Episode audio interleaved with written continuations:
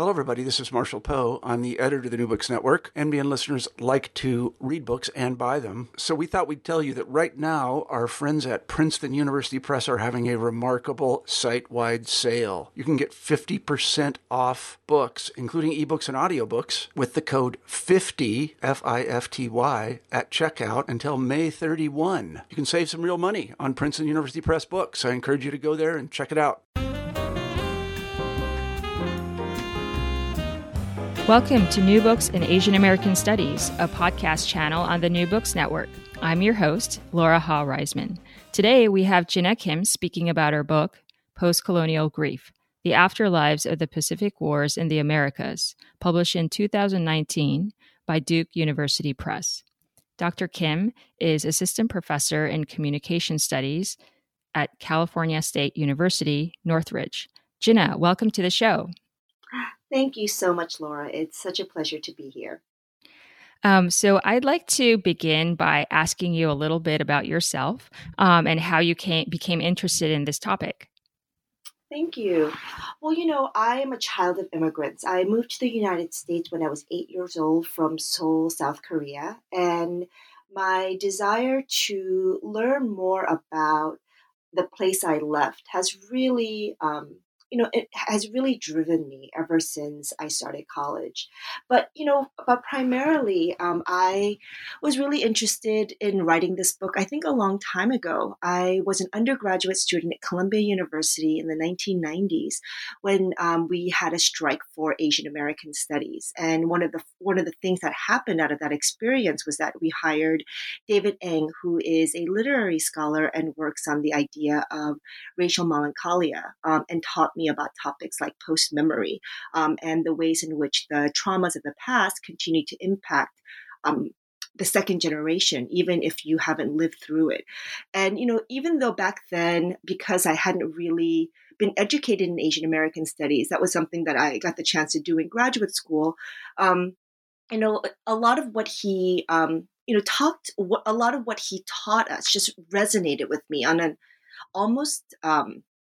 affective level. You know, I didn't really have the intellectual language to explain it, but the idea that somehow um, immigrant groups, particularly Asian immigrant groups, um, carry with them the traumas of the past that transcends the U.S. space and also um, your generation. It um, it stayed with me, and it's uh, it's uh, you know in all of my book now, and and the works I'm thinking about for the future. Um, you know, in addition to that um, you know that formative you know moment um, you know of, of being a part of the start of something like asian american studies when i was a college student um, there was in a period of two years there were um, six asian american korean american students in particular who committed suicide or were killed um, at columbia university. And there was no language um, for any of us who were students or faculty or administration to talk about the particular nature of that trauma um, and so, you know, this is this is all kind of you know um you know circular, but you know, I, I felt I feel like the the work that I'm that this book, Post Colonial Grief, which you know looks at how Korean and Japanese diasporas in the United States negotiates the the will to stay silent about the the histories of U.S. militarism in the Pacific arena. It it feels like it was a project that started a long time ago, um, and and um, made sense for me, you know, through many different um, through through a lot of, of through many layers of experiences and knowledge that um, that I started with in college, and then um, because of David Eng's um, guidance, I um, ended up getting a PhD in cultural studies at UC San Diego with um, Lisa Lowe. Um, I worked primarily with Dr. Lisa Lowe and Lisa Yoneyama,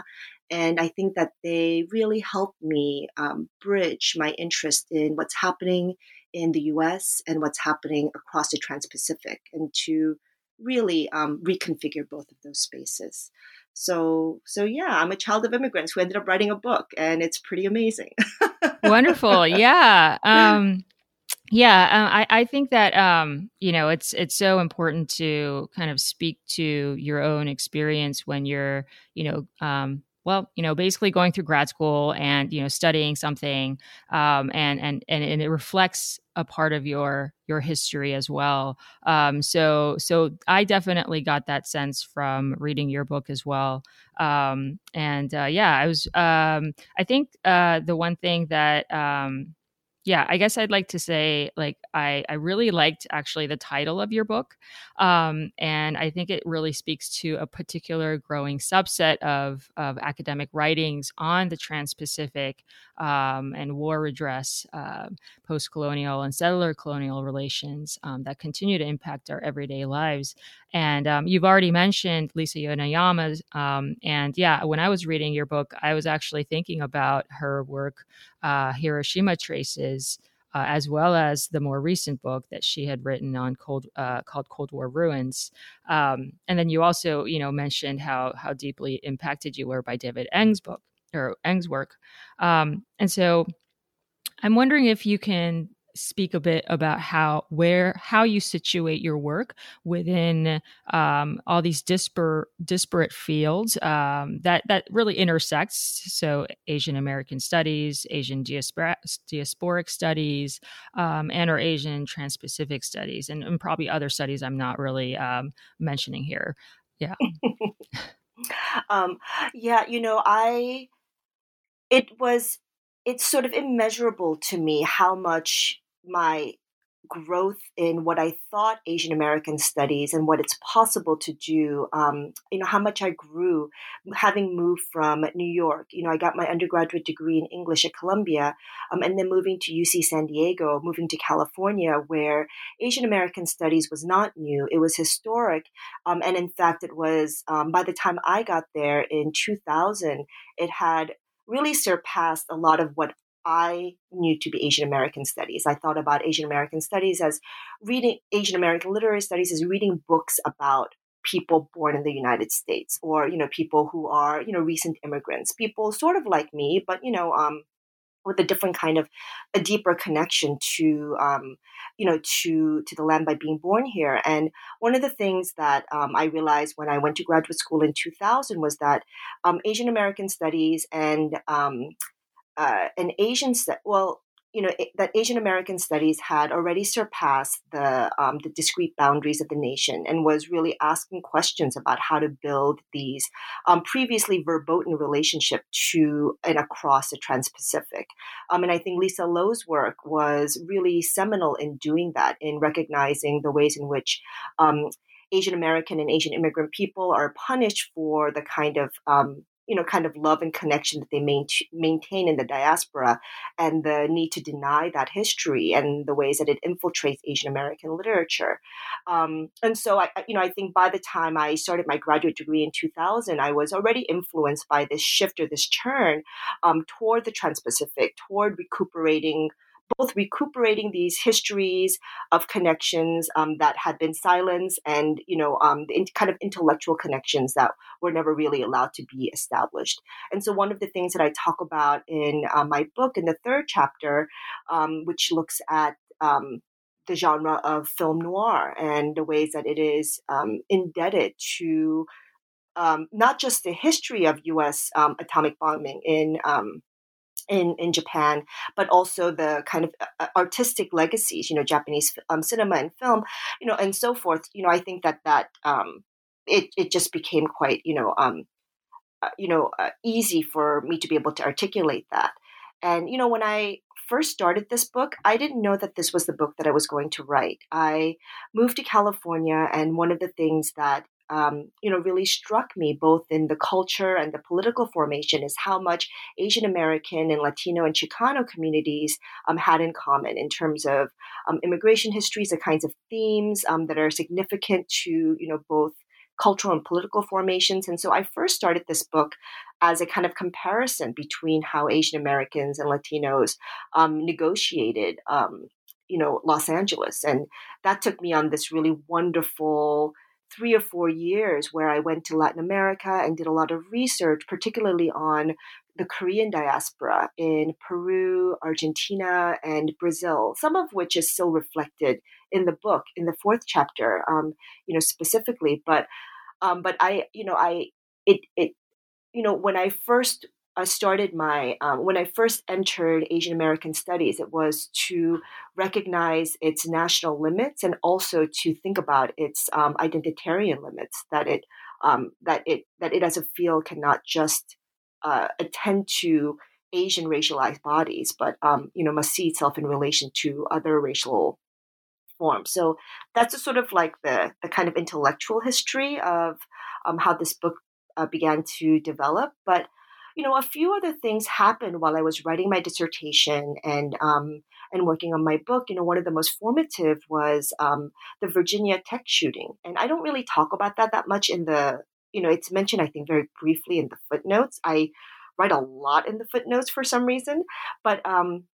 you know, when the, the shooting happened uh, with Cho Sang Hui in um, at Virginia Tech, and then a le- year later, you know, at Oikos, when um, another Korean international, uh, uh, um, uh, Cho Sang Hui was a Korean American at Oikos, when a Korean international student um, also uh, was a part of a, a mass shootout. You know, it revived for me this um, you know this I, I, talked about it as kind of a feeling you know this sense that i knew that there are these legacies and traumas of that the korean diaspora lives with that's specifically related to um, you know by grad school i could give it a language and a name that is specifically tied to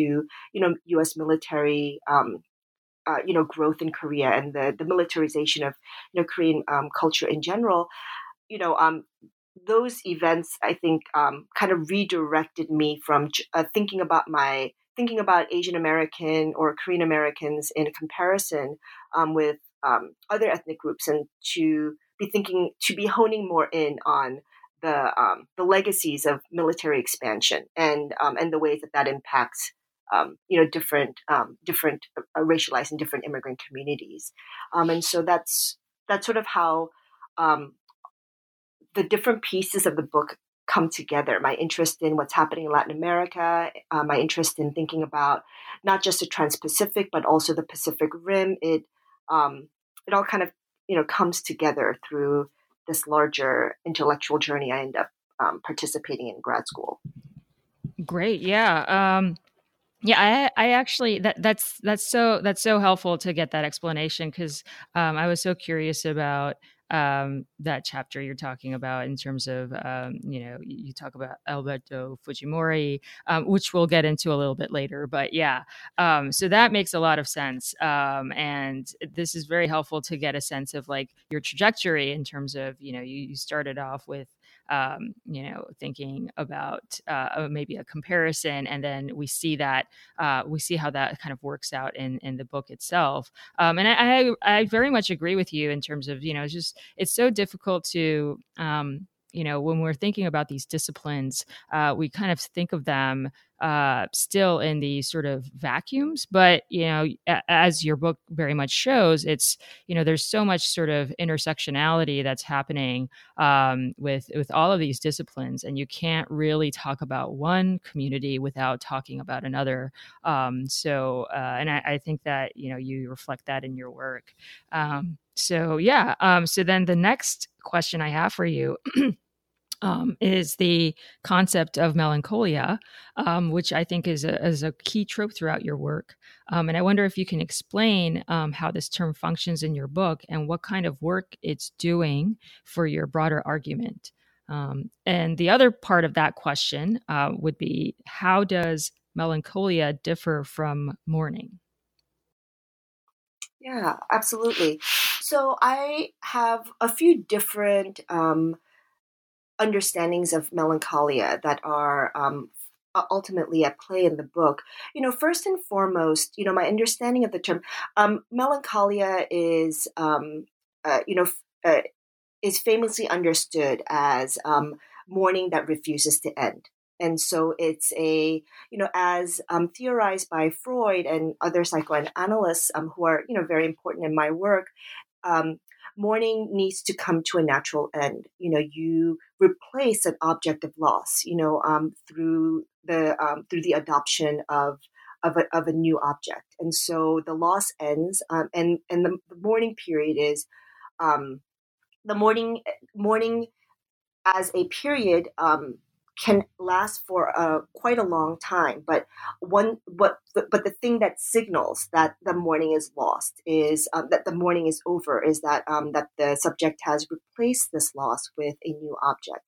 Um, melancholia is the refusal to replace that loss or to find a, um, a commensurate object to fill that in. Um, and so um, it's really significant for somebody like Freud that um, while mourning was um, the end of mourning, you know, signaled um, the ability of the patient to enter back into proper society by the end of World War One. And you know, for somebody like Fanon and for Freud and for Butler, um, who are all drawing from a very similar tradition, the the grand wars and the kind of traumas that they in um, that they enacted not only on the individual but on the broader society made a kind of replacement or um, a replacement of that loss with something else impossible. Melancholia became a much more um, not necessarily a socially um, acceptable, but it became, but it was seen as something that um, was rational um, and could exist in, you know, could exist, um, you know, uh, simultaneous with a kind of a, you know, a, kind of a civilized society. it was not it was not seen as something that was outside of time or belonging to an uncivilized space. And you know, um, and, and I say that this kind of dual recognition of both mourning and melancholia as being a modern condition existed, but it's still quite stigmatized. Um, and it's really not until um, the the the 1960s with um, you know a Frantz Fanon and his work, particularly in Wretched of the Earth, where you really begin to see the um, the the um, the unending nature of mourning, particularly as it's related to um, subaltern groups or to insurgent um, populations, becomes a much more um, a popular and important kind of a theoretical apparatus. Um, the idea of racial melancholia, um, which is uh, coined by uh, David Eng, becomes really important for him in his first book um, as he's uh, trying to, you know, uh, you know, give a give a language for understanding the ways in which um, Asian immigrants are, on the one hand, expected to be able to um, assimilate and want to become a part of the national whole, but at the same time are unable to do so. Um, and that inability to do so, you know, as he argues, is you know due to white supremacy and the the legacies of exclusion, which are really central for maintaining the um, the, the, the U.S. Um, racial state and the kind of racial hierarchy. And so he terms that um, racial melancholia to um, to I think uh, signal the on the one hand the continual operation of white supremacy, which denies certain bodies inclusion into the nation state and then blames them for their failures to be able to assimilate, and also on the other hand to highlight this legacy of a militarism um, and the state violence that uh, that produces uh, subjects at constant states of melancholia, um, um, but but who due to their melancholic nature um, might sometimes be um, disavowed by the state itself. Um, and so that's the kind of legacy in um, the Asian American and the Asian diaspora context. You know, um, I think recently, particularly because of the um, the rise of you know Black Lives Matter, but particularly the visibility of the, the the visibility of you know black bodies in pain you know you see that um actually, I mean, you know, I'm narrating this kind of wrong, but you know, um, there's also been a concomitant um, a, uh, theorizing and I'm thinking through of racial melancholia in African American and Afri- African diasporic, um, you know, um, studies. And so I think that whereas the idea of melancholia has been applied to the US racial context, it hasn't really been applied trans-Pacifically to really think about the kind of um, oceanic losses, you know, in the ways that the trans-Pacific studies um, has um, has you know thought about this topic a little bit, you know, uh, longer and deeper. Paul Gilroy, um, Christina Sharpe's recent work in the wake, um, the kind of rumination over um, Emmett Till's um, body and his mother's, um, you know, decision to have the casket remain open. And so, you know, um, it, so one of the things that you know I um, so one of the things that's really significant about the idea of racial melancholia is that it is deep and long in many um, intellectual traditions, but it's really not until um, you know David Eng's work, and again the kind of shift in Asian American studies from thinking just about the nation state, but to thinking trans-Pacifically, where I think this um, idea becomes more important um, and has this kind of political weight and um, allows us to think about questions like afterlives and ruins and um, ongoing nature of um, of of of, of um, you know militarism and colonialism. Great, yeah. I um yeah, I, I definitely felt like um, you know, this concept of melancholia um is is so integral to the the whole of your book. Um and I could see how, you know, you're relating this to um uh, within the Trans-Pacific context. Um, and and yes, like you're saying, um, I think um, the way that uh, Eng has uh, previously worked on it is is within um, within the U.S. tradition. So um, it's quite interesting to see how that then um, is applied in in a more broader context. and so along this vein, so each of your chapters are a close analysis of uh, a work of literature and then one film. Um, and I wanted to ask, like, why these objects of study? Um, in other words, what does literature and film do to explain how post colonial grief functions within communities of color in the US and those abroad that were affected by Japanese colonialism and um, US militarism? Yeah, of course, thank you. You know, one of the things that I think ties all of these works together is that not only do they define a a past of violence and a present inability to move through, um, and so that's melancholia, right? That like there's this loss that this um, there's this loss that's expressed and a an, an, inability or an unwillingness you know to be able to move through that loss to to sit with it. I think in addition to that all the works that i look at also um, describe a fear of a future um, where violence will return. And and so that's one of the um, you know it's uh, this you know this idea of dread forwarding you know that um, one of the things that um, unaddressed trauma can do can also make you fearful that this future of violence uh, will return. Um, is I think the other thematic thing that um, ties all of my work to ties all of the texts that I um, that I look at together. But I start with um, the wretched of the earth and a fire in Fontana to um, to develop this concept of um, you know racial melancholia um, in the in the specific inquiry uh, to understand the ways in which both Japanese and Korean diasporas in the US are um, forced into silence, um, and how certain histories become verboten, and how that verboten nature um, can uh, lead to a generalized state of melancholia. Um, in the second chapter, I look at um, the Los Angeles riots and the notion of the interregnum through Sa-i-gu and um, the tattooed soldier. And both of these texts are iconic texts. All of them are. A Fire in Fontana, um, Sa-i-gu, um, for, uh, Frantz Fanon's The Wretched of the Earth, as well as um, Hector Tobar's um, The Tattooed Soldier. And then one of the things that I really wanted to do was to draw attention to how all of these texts are um, inter how, how in all of these texts this um, refusal to move on um, impacts both the narrative and also um, you know the, the, political impetus behind the works that have not yet been um, discussed. And so i you know i wanted to i wanted an opportunity to think about texts that are central to our discipline um, and to apply a, a, new way of thinking through them. Uh, in chapter three um, trans-pacific noir um, a, a trans-pacific noir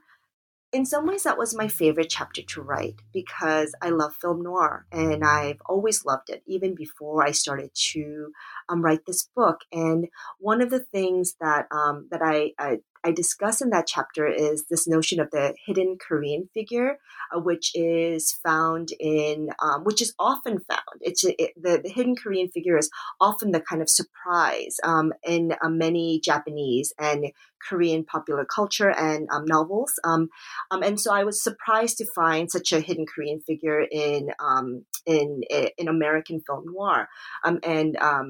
and so that uh, you know, and, and so I think that um, in in two, uh, in Summer of the Big Bachi by um, by Naomi Hirahara, which really first um, you know inspired um, inspired the inspired that chapter, and then um, again in um, um, uh, you know, in, in the in the numerous references to um, Chinamen and um, you know and others that you see in um, you know in um, in uh, noir in general, but in the Crimson Kimono in particular. And so I wanted to think about how these you know hidden Korean figures um, you know linger and you know make a genre like noir, which is already melancholy, even more melancholic. And then I end with Teresa Ralli and um, uh, uh, Jose Watanabe's um, Antigona for several reasons. I wanted to um, elaborate on how our current framing of the Trans Pacific, which is both a men, both an attempt to Asian American studies, a rendering of the Trans Pacific, which is both an attempt to recognize that we fly over the ocean, but I think we always do so anyways that you know um in in almost all of the the recent theorizing that I can think of that uses a trans-Pacific. You know, the ocean is still flown over unless you have somebody like Keith Camacho and um, Setsu Shigematsu's, um, you know, military current, which where the the, the um, ideas are centered on the islands. It's uh, uh entered, centered on the islands or the indigenous populations themselves. Um, and so I um, on the one hand, I wanted to uh, draw attention to that phenomena, and also how the um, and how also to connect the the framing of the Pacific Rim, which um, you know connects um, across the Trans-Pacific and across the Americas and the Asias, um, you know, in a, in a different way to um, um, as as a different iteration of how we can think about the the living on of of of loss, and so so yeah, so those are the those are the reasons that I brought those particular. Great, yeah, thank you so much. Um, I, I'm about to now get into all of these specific chapters, actually. So that was a nice, uh, that was a nice uh, overview of of all of them. Um, so in terms of, uh, so the first chapter, um, you talk about um, this. This is the Frantz Fanon and um, Hisae Yamamoto's uh, short story Fire in Fontana. Um, and um, you talk about melancholy violence, um, which you draw from Frantz Fanon. Um, and um, I wonder if you can explain this term a little bit more in relation to the story uh, uh, by uh, Yamamoto uh, that um, in which a Japanese American journalist uh, is feeling guilty over her inaction when a black family perishes in a fire um, that um, that is due to suspected racism. Mm-hmm. Yeah, that's right. And so, uh, uh, Fanon is developing this this idea of um, melancholy, uh, melancholy violence throughout all of his work, but it really comes to fruition in Wretched of the Earth. And this is because of his work as a psychiatrist at Blida Joinville in, um, in Algeria, where he was working with both the, um, the Algerian insurgents and the, of the French um, occupying um, uh, colonialists. And one of the things that really changes in his work while he's there is that he begins to recognize, and this goes back to my idea of dread forwarding, begins to recognize that um, that for all of the um, the people that he treats, there's a reactionary psychosis, which is not something that's confined to the past. It won't be healed by um, by um, addressing a, a, past trauma, but it has to anticipate that this uh, that this past trauma is continually going to um, impact the person's perception of the future. And so he has a really famous um, diagnosis that he does with the um, the daughter of one of the French generals, and she um, is not only haunted by the sounds uh, of torture that she hears coming from her home, but then she also um, dreams it and imagines it as something that's going to be a part of her life forever. Um, and that and that and she imagines that it's uh, you know it, it's something that comes to her from the future, and um, and this would shift his idea about a melancholia um, and the nature of violence related to melancholia. That melancholia is a state of being that can only be removed for colonized people through revolution, and revolution will always require a certain amount of violence. And so, um, you know, this is, you know, it's it's with this work and this kind of thinking where um, I think Fanon, uh, you know, becomes quite, um, you know, the position of the, the way that Fanon uh, theorizes violence is often quite controversial. People like to think about Fanon and you know take insight from um, his work as more metaphorical um, and um, want to dismiss the idea that he you know in some ways advocated for violence. And so i think that thinking about melancholia in fanon always leads to the conclusion that certain kind of violence is necessary in order to get rid of this generalized state of melancholia. Um, and so i so i was i was really fascinated by um, by I'm, I'm you know uh, his work is central to the book as a whole but i was really fascinated when i was reading a fire in fontana which i had read you know many times. It's a kind of um, a hisaya yamamoto's work and and the article her article in some ways is um, you know really canonical but i was really struck by how in this story one of the things that um, that um, that impacts her is not just this fear um, you know, just this um, regret that um, that she had not said something about this family who had died. She knows that they were likely murdered, and that um, and that they had come to her, and and and that the father had come to her to ask her for help. Um, she's not just traumatized by the fact that she was silent then, but she's also, you know, quite afraid in the story that this uh, that this past um, failure will continue to be her future that she will always act in a way that um, that um, that that fails you know when it comes to um, you know anti-black racism. And so um, i you know I, so in thinking about that kind of um, melancholy violence and this fear that um, that japanese american uh, refusal to um, act you know as an ally for african americans might dog um, the um, the Japanese American or the Asian American, you know, future um, political formation that it might be um, that it that it might be um, you know staved off. Um,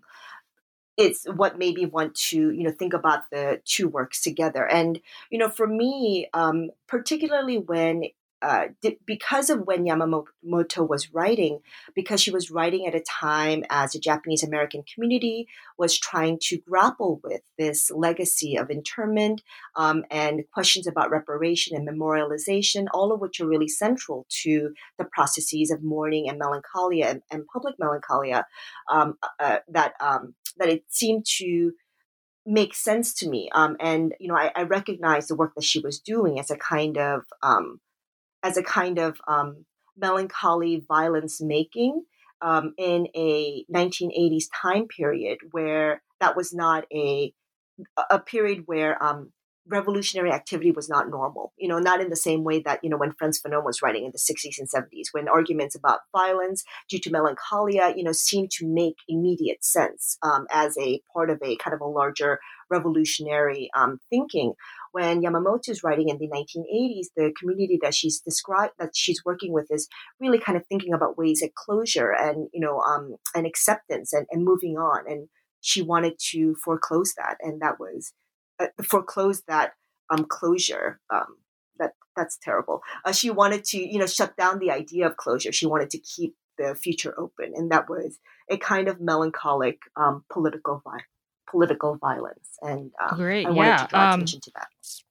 That's a really interesting connection, actually. Um, I yeah, I, I um, in terms of thinking about you know that sort of relationship to you know ref- revolution and closure, um, and how you know you're bringing one time period um, with another, um, and and putting them in conversation like that. Um, and yeah, it makes it makes total sense to me. Um, uh, I, I think um, yeah. So then, in thinking about um, you know U.S. militarism um, in the Pacific, um, Los Angeles wouldn't be the first place people may really think of. Um, but you actually used the L.A. riots of 1992 uh, to rethink how U.S. militarism resonates in the lives of African Americans, but also more particularly in Korean and Guatemalan immigrants. Um, and along this vein, um, what is racial cognitive remapping, and how does the notion of interregnum, um, which you define as, quote, a cessation or break in normal political power and social order, um, complement this notion? Of course, thank you. Um, and I, um, you know, I, I just wanted to um, add to you know something I forgot to um, to say in the pre- about the previous chapter that um, one of the things that I think that uh, somebody like Yamamoto refusing to concede that the discussion about reparations is over um, in the 1980s. I think one of the things that that does is that it anticipates the Trans-Pacific redress movement um, in the 1990s, um, and figures like Mike Honda, who were central to, you know, who were a part of the um, the people that um, you know that um, that Yamamoto is trying to influence and you know and have conversations with um, you know about um, the need to um, to do you need to have a more radical reconceptualization of you know reparations will become central in discussions over um, the comfort women and the role that the U.S. and Japan should play in that. And so I, I think that um, you know I, I, I think that that moment of you know of Yamamoto's writing is just so significant because it opens up the community for um, you know the, the, sort of future movements that I write about later. But um, in terms of the so you know the first thing that you said is that people don't normally think about Los Angeles as a center of U.S. military empire, and I think that that's a part of the problem. You know because um, I think that you know, often it, perhaps it might be Hawaii or uh, maybe Okinawa or you know places of U.S. military bases that might uh, maybe perhaps more immediately signal um, you know, uh, you know, U.S. militarism in the Pacific. But of course, you know, we make um, a great deal of you know weapons and manufacturing in Los Angeles, you know, which um, is central to the U.S. military apparatus. And you know, one of the things that I write about in both Sa-i-gu and the Tattooed Soldier is that. Um, um, Hollywood and U.S. Um, cinema acts as a de facto um, soft, you know, um, military um, you know, uh,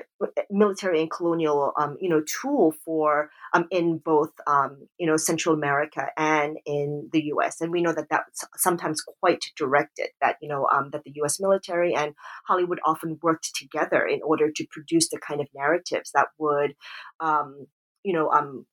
uh, entice or ease, you know, the idea of being colonized by the U.S. And so I, you know, I think that one of the things that um, I wanted to be able to do in my book is to um, to really centralize. Um, to uh, to really centralize Los Angeles as a, both an ideological but also a military apparatus, um, you know, um, you know, a center of U.S.'s military empire, and also as a place that really um, nego- as a place that really facilitates and you know trains um, you know these uh, different um, immigrant groups that that might become the soldiers for the U.S. But um, but yeah, you know, I never really thought that I would write a book. I would write a book about um, you know racial melancholia and then focus on um, the LA riots through the tattooed soldier and Sa-i-gu. But the the more I read the text, the more I was compelled to do so. Um, and in some ways, it's a kind of like comparison, like I did with um, um, Frantz Fanon and uh, Hisaya Yamamoto in the sense that both Sa-i-gu and um, the tattooed soldier, in different ways, um, center the role that the past of military violence um, in Guatemala and then in Korea um, impact the ways that they live through and interpret um, the Los Angeles riots. And, you know, that was really fascinating for me, you know, um, and it again goes back to my interest in understanding how it is that the immigrant and the diasporic populations um, hold on to memories um, that are supposed to be verboten, particularly military memories, particularly memories that um, indict the U.S. and particularly about um, you know, war violence that it has yet to be held accountable for, um, how they hold these histories. And um, the LA riots, for a variety of reasons, was one of those moments in the Tattoo Soldier and Sa-i-gu um, that where their particular histories of military um, of being colonized, um, the the specific uh, violence of neoliberal violence of um, this hierarchy, the ways in which um, different racialized bodies are hierarchized and you know placed into playing different roles um, in a neoliberal economy in um, Los Angeles, and the ways that, in which that directs the um, uh, you know anti-black or anti you know Latino racism, for example, in um, you know immigrant communities and vice versa. you know all of those events come together um, in both of these texts and it's specifically because the state is absent. It's the interregnum is when the state is absent and you know um it, it's a it has a you know it's it's one of those old you know roman laws where you know basically um it it delineates what is supposed to happen when the king dies because or the king or the the sovereign dies because um supposedly the sovereign gains their power only from um you know from god and so when they die how are you supposed to um, how are you supposed to you know find a uh, find a new sovereign? And so the interregnum is this uh, dangerous period if there's no clear um, genealogy or lineage um, that's um, you know that's um, that's laid out. And so you know uh, it's a dangerous period. There's it's a period in which the state is absent um, uh, it means that either the population or the senators or somebody else, somebody illegitimate, can you know claim power. Um, and so um, the in, although um, none of the actors, you know, neither the Central American or the Korean Americans or African Americans were able to necessarily become the new sovereign or fill in the interregnum through their own, um, uh, become the new leader per se. Um, this period, not only this period of sort of lawlessness and sort of state absence, not only enabled um, the resurgence of these memories, but you know, um, after the LA riots, certain things certainly changed in Los Angeles, where um, actually that's not very true. I mean, certain things changed for a, a very short period of time, where um, particularly Korean American and African American communities built some um, alliances and links between them. But there was nothing sustained on the state level um, beyond the first two years that um, that um, that really uh, you know encourage any kind of healing. And so. So yeah, so so I draw on the term interregnum to think about um, the absence of state power, um, how state power has always been absent, particularly in you know in predominantly Black communities um, in Los Angeles, and how the nature of filling in for that loss of, of state power is still uneven. And in, in many ways, it is a state of absence when it comes to um, dealing with any kind of the social, political, um, economic, or the kind of cultural needs of you know aggrieved groups in um, in Los Angeles. Um, so yeah, so those are the those are the reasons that I that I focus on the um, idea of the interregnum as a way to um, to understand what was happening in these texts and how these and how and why the Los Angeles riots in particular became this moment not just for violence and destruction and breaks between communities, but also a kind of um, you know new community building between ethnic groups and also between um, these communities and um, their diasporic communities itself. And that's a part of what guides the notion of racial cognitive mapping. I draw from the, uh, the idea of cognitive mapping from Fredric Jameson, um, who is um, himself looking at um, a scholar whose name just escapes me for a moment, but um, but you know they're both thinking about Baltimore and what happens to a city as it becomes um, uh, deindustrialize as it becomes as a, as a center of economy and production is no longer situated in a particular city but that it becomes dispersed. Um, one of the things that uh, for jameson that's alarming about um, uh, you know uh,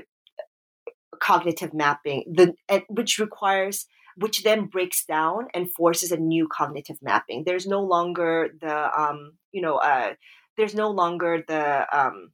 you know uh, the traditional um, you know factory that might have signaled for you that this is the prime economy of Baltimore that no longer exists. You know, um, when that doesn't happen anymore, you now need to create new kind of um, cognitive maps or cognitive anchors to um, to recenter yourself. And um,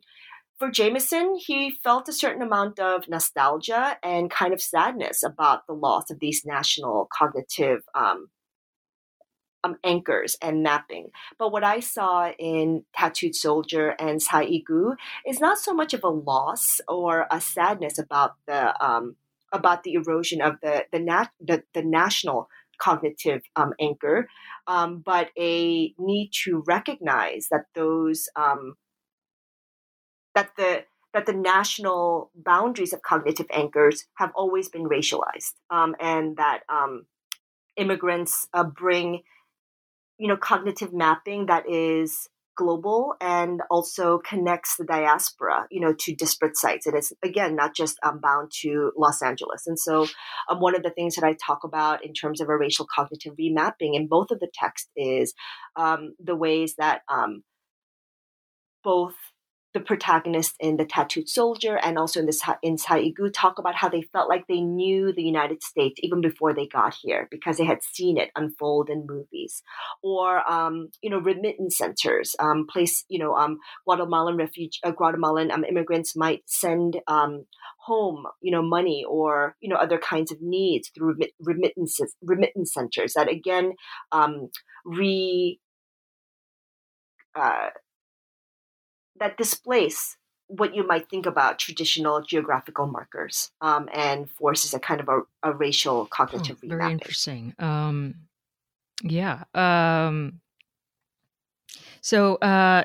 okay yeah i'm just digesting everything you're saying. Um, so um, when you also and, and then um, sort of moving on to chapter three uh, um, you make a very interesting argument um, for what you call trans-pacific noir and that's interesting that you say that this is um, you know your the funnest sort of or you really enjoyed writing chapter three as well. Um, it's funny how like you can kind of sense it as a reader um, but uh, you you you you um, you also note, and I quote, um, "What I identify in Trans-Pacific noir is a genre full of broken and degraded bodies, which makes visible the necropolitic politic um, that structures U.S. military dominance in the Pacific arena during and after world, the World War II era. Um, and you use the film The Crimson Kimono and Naomi Hirahara's novel Summer of the Big Bucky uh, Bachi um, as your primary object of analysis. And um, you speak more to this concept of the necropolitic, as well as um, what you've already mentioned a few times of uh, this concept of dread forwarding, um, which I believe you um, uh, pulled from Grace Cho's work, um, and in which a new trauma can trigger an older one, uh, inducing both a flashback but also a flash forward in these works. Um, so yeah, I wonder if you can kind of speak a little bit more to that um, because it seems to me, um, you know, this concept is is quite also very important in addition to melancholia. You know, they all kind of work in concert with each other, obviously. Um, so yeah.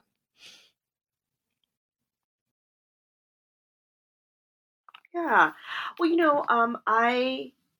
I've always loved the genre of noir. And I think that one of the things that um, I really wanted to do in this chapter is to um, shift our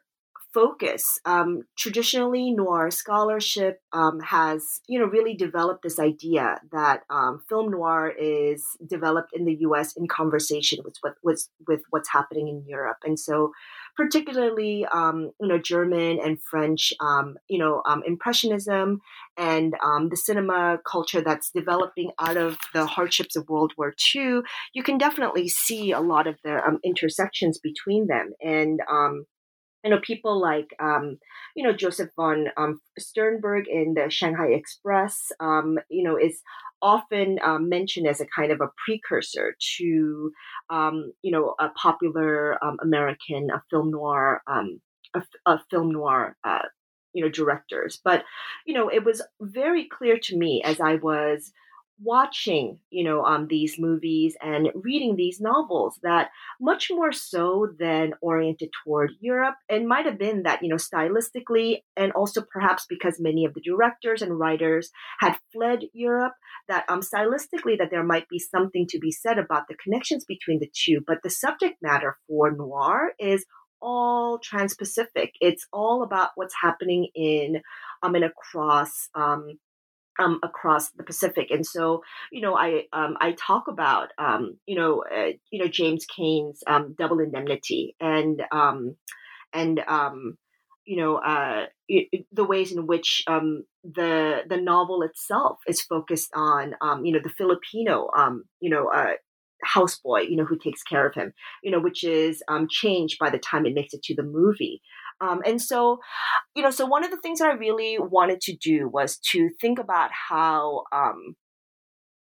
how our orientation for film noir scholarship is just wrong. You know, to think about it in relationship to what's happening in Europe, just you know, immensely, um, you know, misses the mark on the um, on the influence that um, what's happening across the Trans-Pacific um, has on American um,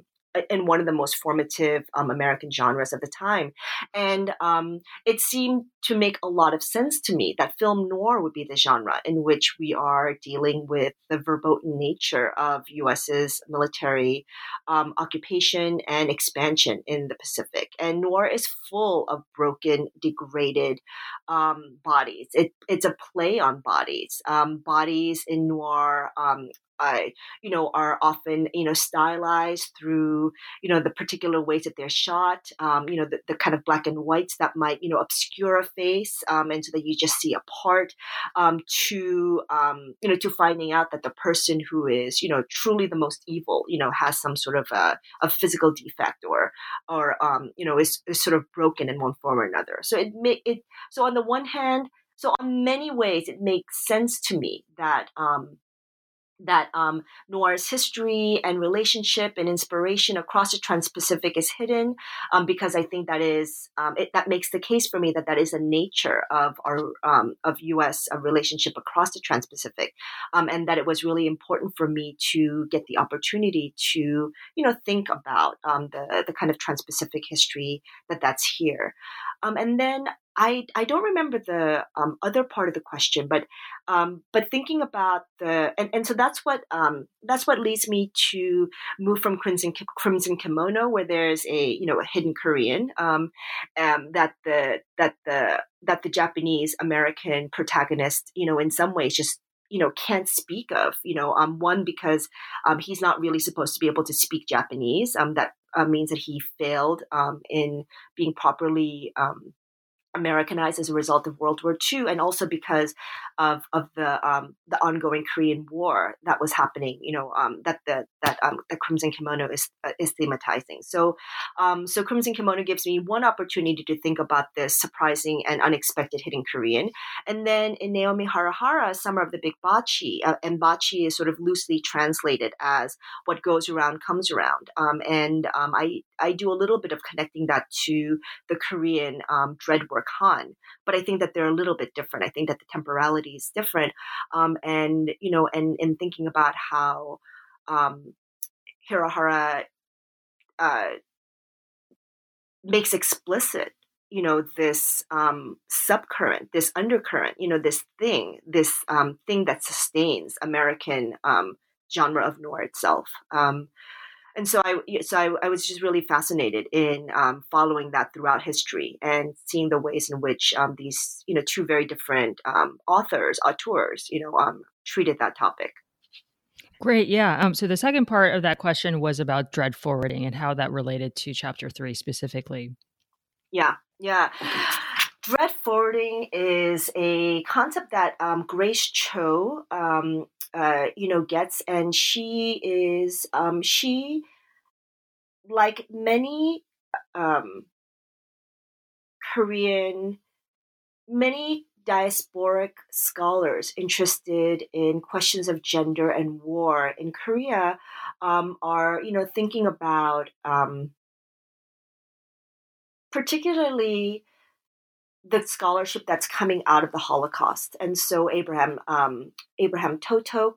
uh, Marianne Hirsch, um, you know, um, these figures who are theorizing post memory, you know, um, and the, the ways in which the violence of the past continues to live on is really important to Grace Cho's work. And uh, one of the things that um, that she is, um, you know, arguing is that in um, many of the testimonies that of the um, the Korean children or um, the survivors of the Korean War that they similarly have this orientation to the future that is dreadful um, because the traumas of the past are verboten or not allowed to be spoken of. Um, they uh, come back, um, and it's sort of like um, and they come back in your imagine imagination as something that will repeat again in the future. Again, much like Fanon's notion of the reactionary psychosis you know, which is not just um, uh, which is not just lay in the past, but is also something um, that influences um, your orientation to the future and thus shapes what is possible or impossible about uh, what is possible or impossible for you to imagine as a um, as a future politic. Um, and so, yeah, dread forwarding. It's um, it's a I would not say that it's something that you find in all noirs, but it is certain that it is certainly something that you find in um, summer of the big bachi, and I would say in Naomi Hirahara's work in particular. And I think that is because she is actively working on these multiple legacies. She's thinking about her main um, protagonist is a Kibei. Kibeis are Japanese Americans who, during the World War II era, were sent to Japan. And this was a common occurrence before World War II. This was a way that Japanese immigrants ensured that their children were able to learn the language or stay in contact with their culture. Um, her main protagonist is a Kibei who um, went to Japan uh, right before World War II. Um,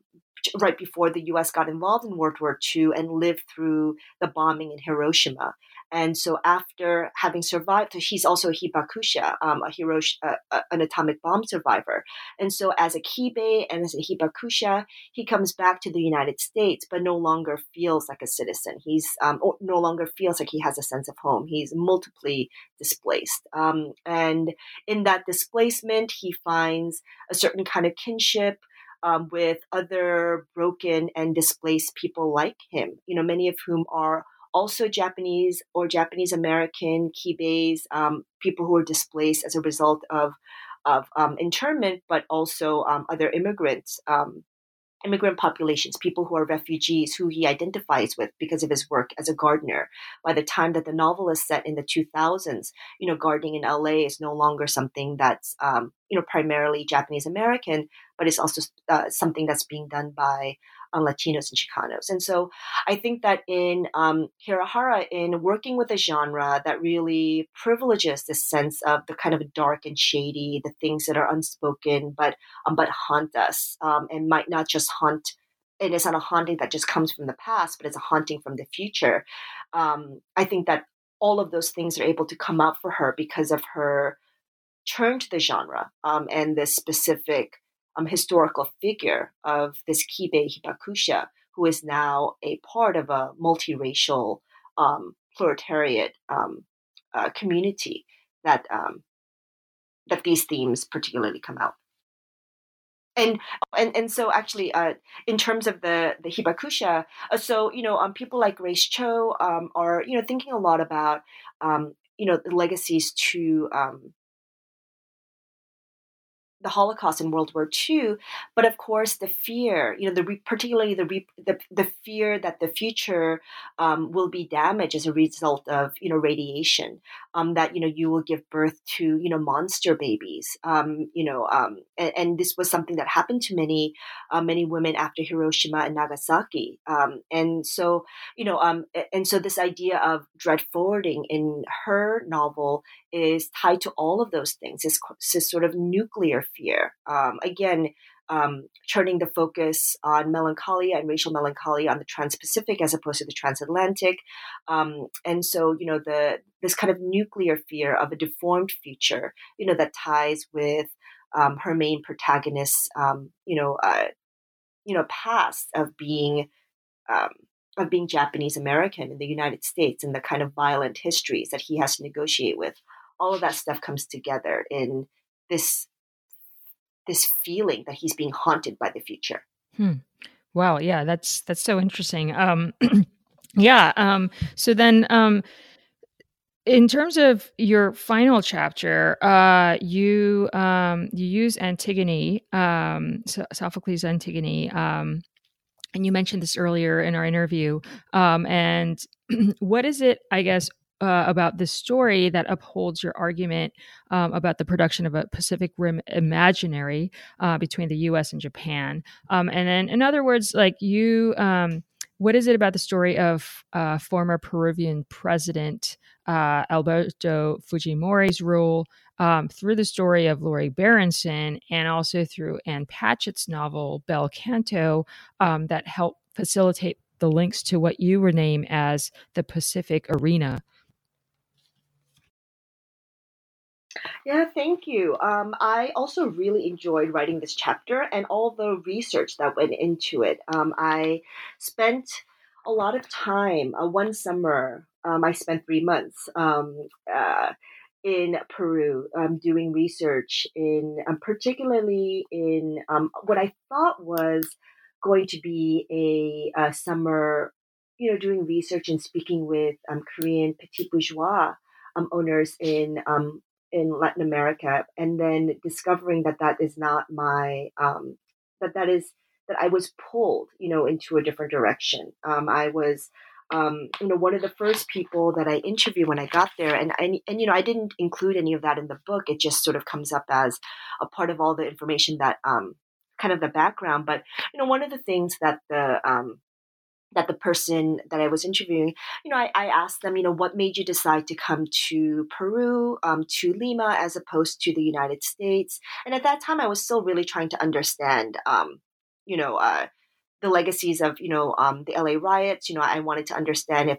you know, what happened in LA, in, in the LA riots, if that ended up shaping um, the migration of you know um, small business people, and um, you know the first thing that the um, that the woman said to me, she had changed her name. She was going by Carmen Kim. Was like, you know, um, living here, um, especially under Fujimori, it was like I was living in a Korea of my parents' childhood, and um, and I asked why, and she said, you know, the reason that they came to Peru was not because of the you know, not because of anything that was happening in, you know, um, in Korea, uh, in the United States, but because um, Alberto Fujimori um, had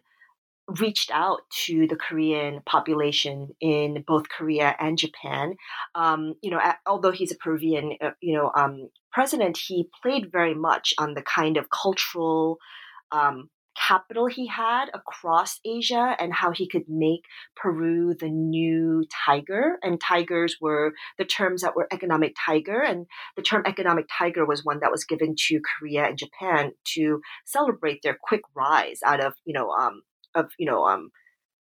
you know economic destruction. And so you know he had promised that you know that peru can be the new um, latin american tiger. And um, and one of the things that he did was that he you know um, reached out and you know tried to encourage not just big capital um, you know big companies like samsung um, and also you know japanese companies um, to invest in peru but also petit bourgeois and small business people in both korea and japan to to uh, you know to to settle and to um, and to um, you know build homes there. And so the 1990s is a kind of a weird time in peru because it is a time of intense violence. Fujimori really upped the game. One of the things that um, he did to try to entice all of this foreign capital was to promise that um, state that terrorism um, you know was over. Between 1970 and until about 1995 um, peru was involved in a massive civil war between the Maoist insurgents and the um, and the military state. And Fujimori is credited for ending that period, uh, pretty much um, decapitating the Sendero Luminoso um, and Tupac Amaru um, by the mid 90s. But he does so only by becoming a cruel authoritarian dictator himself um, and instituting disappearances, um, uh, making himself pretty much, you know, the judge and the judge and jury and ruler of all things. Um, it was a very uh, dangerous and um, scary period that at the same time was one in which um, a lot of immigrants from Japan and Korea were moving to Peru and settling. And so um, I, you know, I, I, I found myself, um, you know, as I've done a lot of things with a lot of my um, you know academic journey you know finding myself you know wanting to understand this figure you know this fujimori figure this person who has a pull across the trans-pacific who can make koreans and japanese come to peru despite the fact that peru is a latin a, a, you know a latin american country. And you know and that's one of the things that you know mrs kim carmen um, speaks about as well. You know before you know, until Peru had a Japanese face, it never even occurred to them that it was a place that they wanted to go to. Um, and so, um, you know, so for me, I, you know, uh, wanted to do a few things. I think that, um, uh, and, and, and then of course, um, uh, Peru has one of the most unique histories in that it was also the only country in Latin America that not only also interned their Japanese Amer- Japanese Peruvian populations, but then also sent them to the United States to be um, interned as well. And so um, there's a there's still a small population of Japanese Peruvians who became stateless when they were um, displaced from Peru to the United States um, and never got their citizenship to Peru back um, and remained stateless for you know several decades in the United States. You know they're a part of this larger story about reparations, um, this larger story about memorializing and thinking about internment and the World War II era period and the violence that the U.S. military um, expansion across the Pacific has on the Japanese diaspora that that I think is the kind of work that Yamamoto in the first chapter is, you know, I'm trying to argue is trying to stave off, you know, to try to um, stop memorializing until all of the violence has been accounted for, you know, for example. Um, and so, um, so I, you know, so when I first learned about Fujimori, I was like, oh my God, there's just so much there. And it exceeds my ability to frame it. You know, at first I was really interested in, you know, approving Korean immigrants in Los Angeles, you know, and whether they identify themselves as Latino or not. Um, and then the chapter became about much more the kind of um, the, the broader implications of the U.S uh, construction of the Pacific Rim as a way to connect the countries in Latin America, the United States, uh, North America, um, and Asia, um, and the way that Peru participated in that Pacific Rim construction, um, both clearly connected to U.S. military legacies and that kind of history, but also um, through its own auspices, um, and that's connected specifically to the violence of nation building um, in in Latin America. And so, so I, so I wanted to do all of that. And like I mentioned a little bit earlier in the discussion about the Trans Pacific, it was really important for me to recuperate the idea of the Pacific Rim because it has been such um, uh, one a kind of an economic term and um, or, or, seen purely through an economic lens and not through a kind of a cultural um, you know cultural or a military position and chris connery writes about this a lot you know um, the way that the, the idea of the pacific rim was meant to kind of soothe um, from this kind of um, fears and anxieties about you know American reputation as um, as as as, as a colonialist overseas, but um,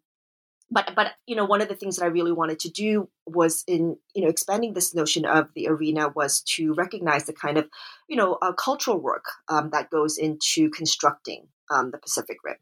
And so bel canto and um, antigona do very different work um, bel canto um, Ann Patchett is, you know, very famous and beloved, and I think that uh, Bel Canto is very problematic um, in the ways that it represents um, what's happening in Peru um, as a part of a, you know, the country Peru is never named. Um, it um, in the novel, it describes the the Japanese embassy takeover in uh, uh, by uh, Tupac Amaru, but you know, uh, never identifies it as such, you know, and it becomes a kind of a romantic backdrop. It's just another um, another story, you know, on which um, American lives can, you know, find some danger um, or you know meaning globally. And and she describes it as such when she talks about how she first um, saw um, the members of um, the Maoist group Tupac Amaru um, take over the Japanese embassy um, home that she saw it in her living room watching it and it, it, gave her a desire to talk about something and to write about something that she didn't know anything about um, and um, antigona and teresa ralli and jose watanabe's um, uh, um, collaboration is in some ways a direct opposite of that. I would argue that um, Bel Canto um, participates in the same economy that continues to erase um, and main, uh, erase and disappears those who are disappeared, um, and that Teresa Ralli and um, and uh,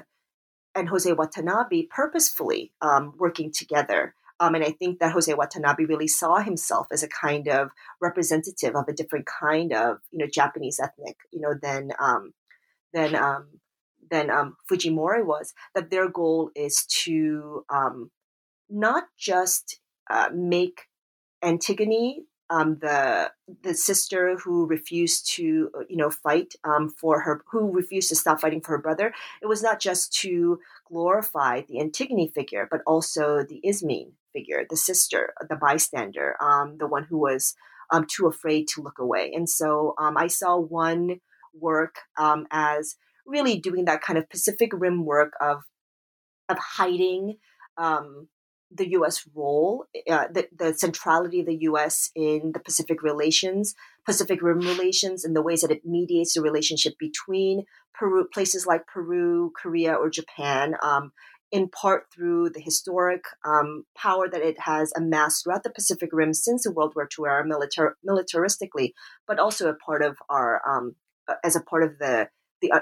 as a part of the way that our global economic, um, you know, uh,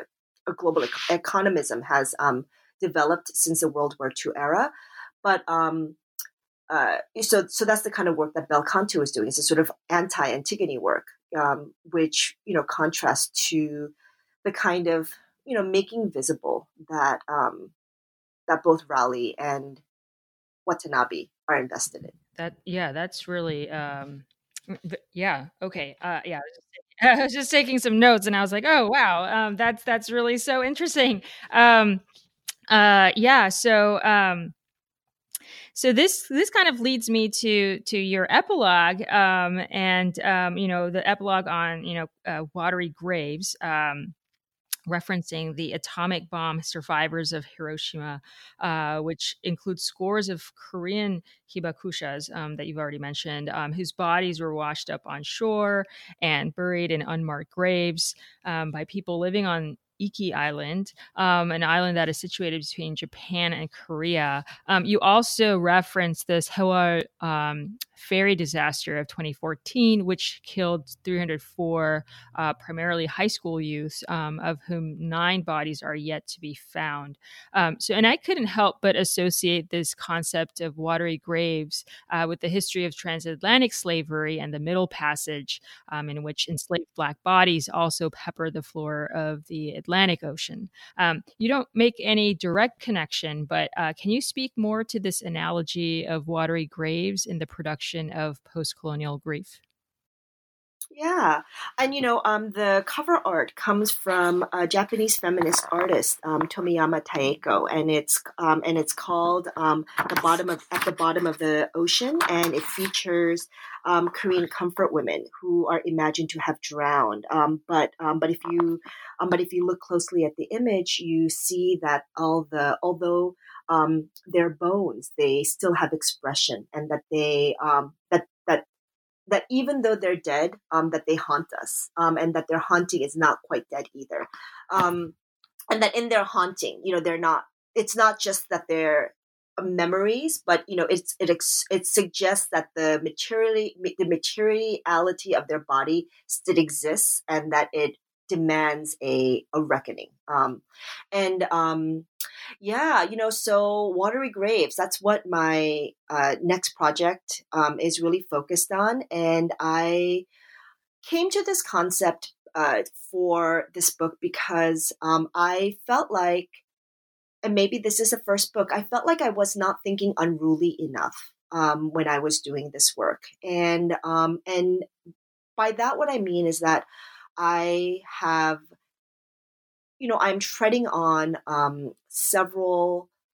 disciplinary areas, not all of which work very well together, like Asian American studies and Asian studies, for example, or for or um, Pacific Islander studies or Latin American studies. Um, none of which Um, in particular, I would say that Asian American, Asian, and you know Pacific Islander um, scholarships and studies have a particularly vexed relationship. Um, but you know, as I suggest, you know, they're you know depending on the depending on the the field that you're looking at. Um, you know, Asian studies and um, Latin American studies um, also have a lot of um, conflicts or um, you know sites of incommensurability. And so, you know, um, as opposed to trying to work within this confines, you know, uh, Korean studies in particular is really, you know, tied to both the legacies of U.S. Um, uh, rebuilding of education in Korea, but also this, you know, really a deep sense of, you know, um, you know, uh, you know, of you know, um, national um, heritage that um, you know that um, holds you know Asian American studies or Korean American studies to be you know um, to be hostile or that it's suspicious of. So, anyways, I you know um, I was thinking about the idea of watery graves because um, the Sewol ferry had just happened, um, and um, I had also been keeping account, sort of you know. Um, while I was finishing this first book, I've you know I've been uh, sort of putting into a, a little box, you know, um, anytime I would hear notices about um, bodies that have washed up from the ocean, um, particularly the Pacific, and the and the kind of reactions that they've gotten to them, the, the kind of reactions that um, that they bring for the people who find the bodies. And so I've been, you know, keeping a kind of a you know a small box, um, you know, of these ideas, you know, with the with the thought that it would be a part of a future book project. And so,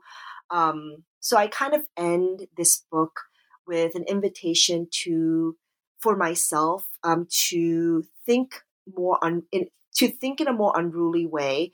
to um, to um, to try to open up questions as opposed to uh, kind of tie everything down and um, and the recognition that this kind of inquiry into that which is submerged that which is not um, that which um, is not allowed to be spoken of, that which um, we don't even know um, to be spoken about, um, uh, that we don't even know our histories that need to be referenced. It seemed to me a kind of um, an exciting way to end on, you know, watery graves in in that way, in that kind of intellectual way. this whole ferry disaster, this whole Ho, in particular, was um, important for me to end. Uh, my editor had suggested that I can just end it with the um, Obama's visit to um, Hiroshima, the, the you know the historic um, act of the first sitting president of the United States to visit Hiroshima and to visit with the hibakushas. It would sort of bring the book um, per, you know, sort of a perfect, um, you know, perfect circle or perfect end. But you know, um, one of the things that was really fascinating to me about the hibakusha is that um, the Korean hibakusha uh, challenged and threatened that narrative. There was no way that their um, history could bring any kind of closure or healing because it implicates um, not just the US military bombing as a kind of a, a, terrible thing that happened between two parties that were in the war, you know, um, you know, equally, Japan and the United States, but it involves this, you know, uh, colonized body that um, who then become um, a part of the U.S. colony after World War II is over, and so that's a dilemma for the hibakusha, the Korean hibakusha, that they that their claims cannot be recognized by the United States or by Japan, or and, and has not and was not so until starting the 1970s, and most of the claims are still not recognized. Um,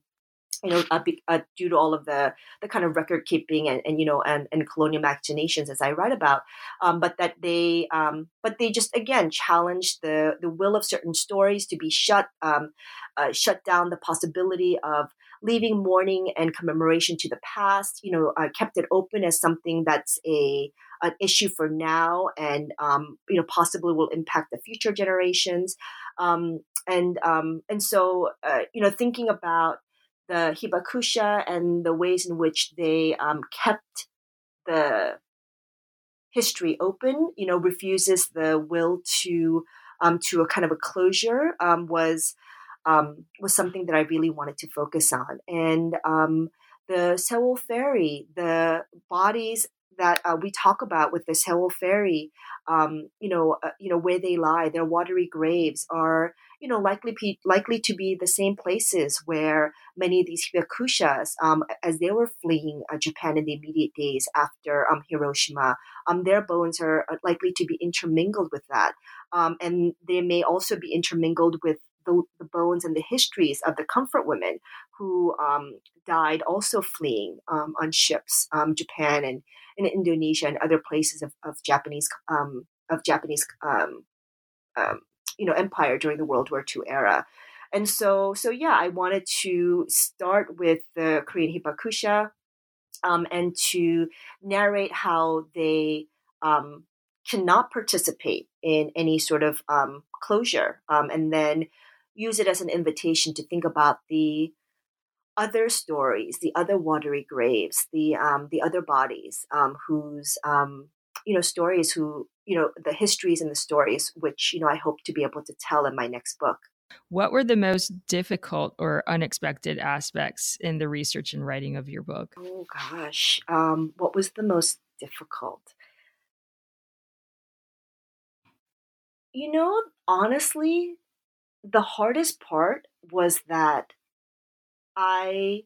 took it upon myself to basically learn about the entire world to write this one book. Um, and, you know, I found myself going into all of these deep rabbit holes, you know, um, you know, when I was, um, you know, going into the violence of, you know, um, you know, nation state building in Peru, you know, um, and thinking about the tactics of disappearances um, in Peru in the 1990s, you know, um, I found myself needing to compare that with the scholarship about you know what's happening with this with disappearances in Argentina, um, and then when I was thinking about the um, about Peru, you know, um, aspiring to be an economic tiger, you know, um, I connect that to, you know, um, Kenya aspiring to be um, Africa's, you know, economic tiger, or the ways in which Korea became one. And so I found it because it was exciting to be able to work on a project that really did truly allow me to be Trans Pacific and Pacific Rim um, and connect to so many places. But I found it really difficult as a junior scholar writing my first book to know just how much it is that I'm supposed to know and how much I can leave behind. And so that just just sort of in terms of research and learning about history and like not feeling so and, and now I know to not feel like you need to compare um, your historical object or context to so many other places. I think that was in part um, what was at first difficult for me. Um, and then I would say that the second um, thing that was hard is that I um, ended up publishing, I ended up working primarily on um, almost all on English language texts, even, you know, um, you know, uh, the parts of um, Watanabe's uh, uh, and Watanabe's texts that I um, that I worked with very closely were translated, but I was also working with a lot of primary material, um, you know, written in Spanish and in Korean, and um, and that was very difficult. You know, I um, had to make sure that my understanding or my translation was correct, and to encounter my limitations. Um, uh, on on that level, on a language level, was very hard, and it also made me wish that I also spoke Japanese, um, and um, I, I think that in particular, and so and and this is and but I'm also understanding that this is a kind of a deeper existential and um, scholarly issue that um, many immigrants and diasporic you know scholars have you know we are um, to translate is to betray you know um, it's um, and so i you know i think that the, the the work of doing diasporic work while living not where you do your study like you know for my next work you know i'm looking primarily at korea you know doing this work and not living there um, and having the language limitations that was really the toughest mm. Yeah. Um, yeah. And I guess uh, just kind of a, a, part of the follow up to that question, um, the length of your book is actually pretty short. Um, and I'm just wondering if that's like a publisher thing or, um, you know, if you felt like you had to reduce a lot of the material that you already had. Um, yeah, just uh, curious. Yeah, no, absolutely. Actually, it was much thicker, and then I ended up putting almost all of it into the footnotes. Um, and I did that for, and actually, the comments that I've gotten is that it's so interesting because it's like I have two lives. Like my the footnotes are quite lively, and um, and I I took a lot of it out of the body,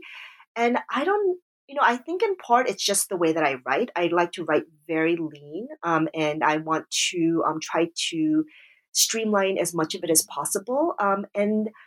a lot of the um, a lot of the side conversations or these kind of disciplinary, you know, discussions, um, you know, about what's happening in Asian American studies or Asian studies or how um, somebody in Mexico might disagree about the use of the term, you know, mestizaje, you know, versus in Argentina. A lot of that stuff was in the text, and then I decided to pull it out and put it in the footnote to make it more coherent. Um, it was not anybody else's decision but mine, um, I would say. Um, and, and that was mainly it. You know, I, I wanted to, yeah, I think I wanted to maintain a certain level of narrative coherency and make the, um, the arguments as clear as possible. Um, and some of the um, kind of going back to your question about what was difficult, you know, um, I you know, found myself, you know, having, you know, pages of, um, you know, uh, debates between an anthropologist, you know, um, on, on, you know, on something. And it just didn't really seem like, it seemed like it was important, but I didn't necessarily need it to have it in the body of the, on, on in the body of the chapter. And, and yet it was important enough that I felt like it needed to exist somewhere. And so I put it in the footnote. Okay, great. Yeah, that's uh, uh, yeah. I was curious about that because um, your book is so rich, and I was wondering, like, oh, did she have a lot more, and then she cut it down, um, or you know, um, yeah. So, and and I did notice, um, you know, yes, your your um, your end notes are quite um, substantive. Um, so so yeah, that that's very nice also for other scholars as they're reading through your work. Um, and so yeah so then um, you know my final question which you've already alluded to is you know what what is your sort of future project that you're working on? You mentioned watery graves. Um, would you like to elaborate on that a little bit yeah, absolutely. So it's changed a lot. Um, I, you know, like I said, you know, while I was finishing this book, um, kind of like I felt when I was writing my dissertation, by the end of this book, I just wanted to burn it, you know, um, and um, I, um, I also wanted to burn my dissertation. Um, maybe that's a healthy impulse, but I, you know, started to, you know, I, I wrote this book because I wanted to understand the ways in which the Japanese and Korean diasporas in the U.S. narrated, you know, their history of their passive war um, in the US. And this book made me want to understand more the ways in which diaspora can also impact homeland politics, um, in particular, how the Korean diaspora can um, impact um, the can can shape and impact um, verboten histories of the Korean War, World War II, um, as well as ongoing, um, you know, military developments, um, you know, happening in the Korean Peninsula, um, and so, um, you know, so in line with that, you know, so so so there's that one part of it, and then I've also been really fascinated with um, you know various and I, and then I've just been you know uh, keeping count uh, uh, you know uh, keeping um, a notebook of you know these various mentions of you know bones that wash up um, or violence that happens you know in the ocean by you know near the Korean Peninsula and so um, you know one is um, you know one of the ones that really uh, you know caught my um, imagination is the ghost ships you know these um, ghost ships that have washed up on the Japanese shore, likely, um, you know, of, of, North Koreans who died um, while fishing or trying to flee. Um, they're the most recent um, versions, but um, also in um, in Guam, you know, uh, recently as the the U.S. military base was trying to expand some of its um, territory, one of the things that they did was to you know dig up um, you know former um, you know grave sites that are you know significant to the Chamorro um, population, um, and then you know short stories and films you know happening in Korea and around the Pacific that you know are really focused in these idea of you know watery graves and so you know starting from these sort of news accounts um, I've you know also started to read um, Kathy Jetñil-Kijiner's um, a selection of poems. Um, Iep um, um, Jaltok, um, she's um, um, she's Marshallese scholar. To um, Tomiyama Taeko's um, you know uh, series featuring um, um, many she's a, a, Japanese feminist painter, and many of her work um, take place along, um, you know, in the ocean, um, and um, the the, uh, the comfort women um, being drowned but not dead, you know, is is one of her series. So, you know, taking her work, taking uh, the Korean uh, film called Haemoo, um, which is a, a recent um, uh, a, a, movie that focuses on um, the the kind of trauma um, and um, um, and you know and violence um, you know in, around the Korean oceans in particular. And so so I've just been collecting all of these, you know, um, and, and thinking about what it is that I'm going to do with them. And um, and so so tentatively, it's called, um, you know, the unruly dead, and it focuses on, you know, the ocean as both metaphor, but also as a material history for the kind of